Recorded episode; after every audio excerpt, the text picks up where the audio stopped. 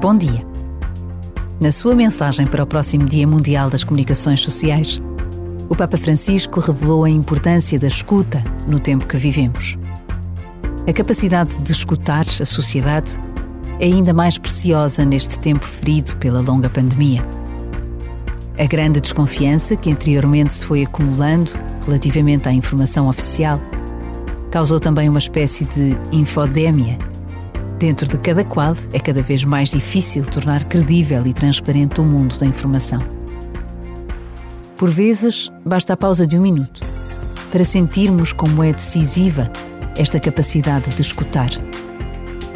E rezar também passa por aqui. Ouvir, escutar a presença de Deus.